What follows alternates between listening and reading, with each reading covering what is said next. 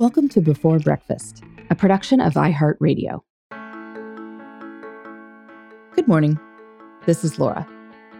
Welcome to the Before Breakfast podcast. Today's tip is how to ask for help in a way that people are more likely to say yes. We all need people to help us out from time to time.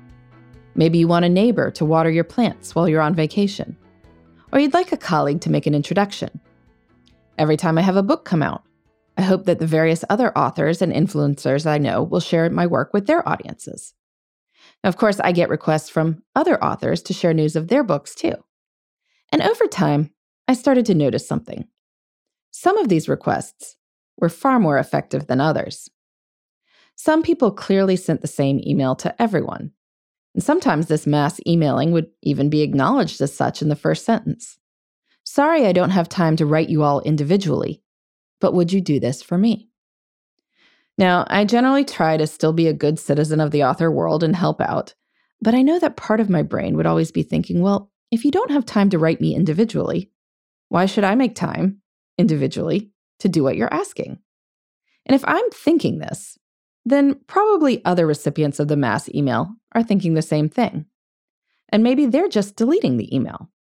So, sure, the sender theoretically saved time, but he or she didn't get the wanted results either. But when somebody I've met writes me individually and asks for help, the bias is always to say yes. I've since come across research finding that this is how most people react to such requests. When you are asked individually, the responsibility is on you. You know it isn't shared. In the interest of preserving the relationship, you'll feel like you need a good reason to say no.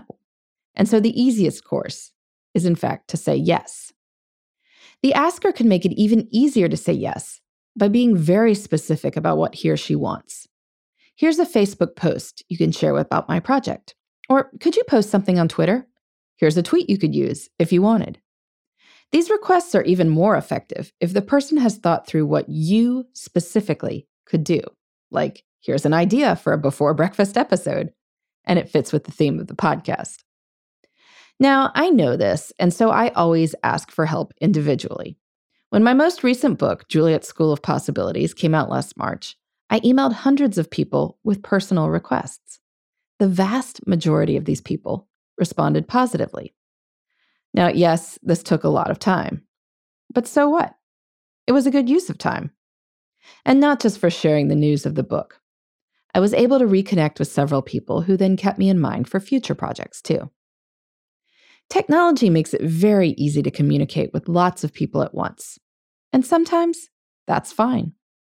But if you want people to use their precious time to help you, you're generally better off investing the time in asking for help personally and specifically. And then, of course, thanking people. Because when you do that, everyone's more inclined to help in the future. In the meantime, this is Laura. Thanks for listening, and here's to making the most of our time.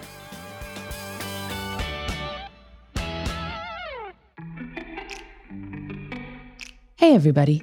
I'd love to hear from you. You can send me your tips, your questions, or anything else. Just connect with me on Twitter, Facebook, and Instagram at Before Breakfast Pod. That's B E, the number four, then breakfast, P O D. You can also shoot me an email at beforebreakfastpodcast at iheartmedia.com. That before breakfast is spelled out with all the letters.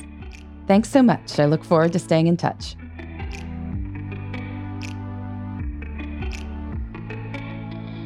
Before Breakfast is a production of iHeartRadio.